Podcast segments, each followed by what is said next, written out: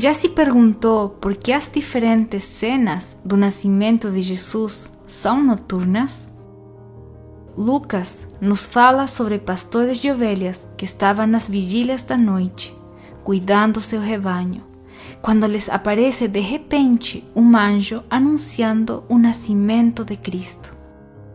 Enquanto Mateus nos fala de uns magos que estavam seguindo uma estrela do Oriente, estrelas que geralmente são brilhantes e visíveis na escuridão. Mas por que este cenário escuro? Deixe-me dizer-lhe que a Bíblia está cheia de sentido e não é uma coincidência que essas cenas aconteçam de noite. 700 anos antes, um profeta chamado Isaías falava mais ou menos assim: Já não haverá escuridão para quem está em angústia nem aflição alguma, pois havia um povo que andava em trevas e viu grande luz. Os que moravam na sombra da morte, a luz lhes resplandeceu. Multiplicaste a gente, multiplicaste a alegria, alegrem-se diante de ti.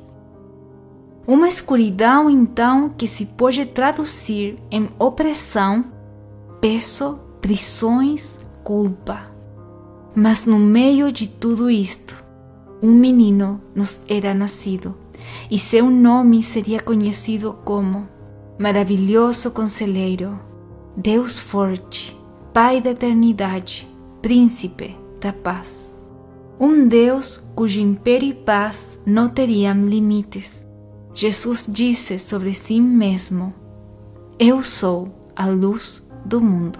O que me segue não andará em trevas, senão que terá a luz da vida. Foi o mesmo Jesus que veio dar luz ao mundo entristecido, com pessoas entristecidas, a colocar vida onde o brilho dos olhos se perdeu.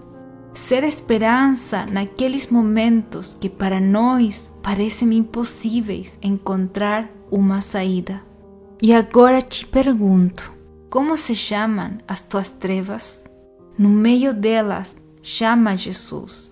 Ele já nasceu e continua vivo para sempre. Não temas, chama a luz do mundo.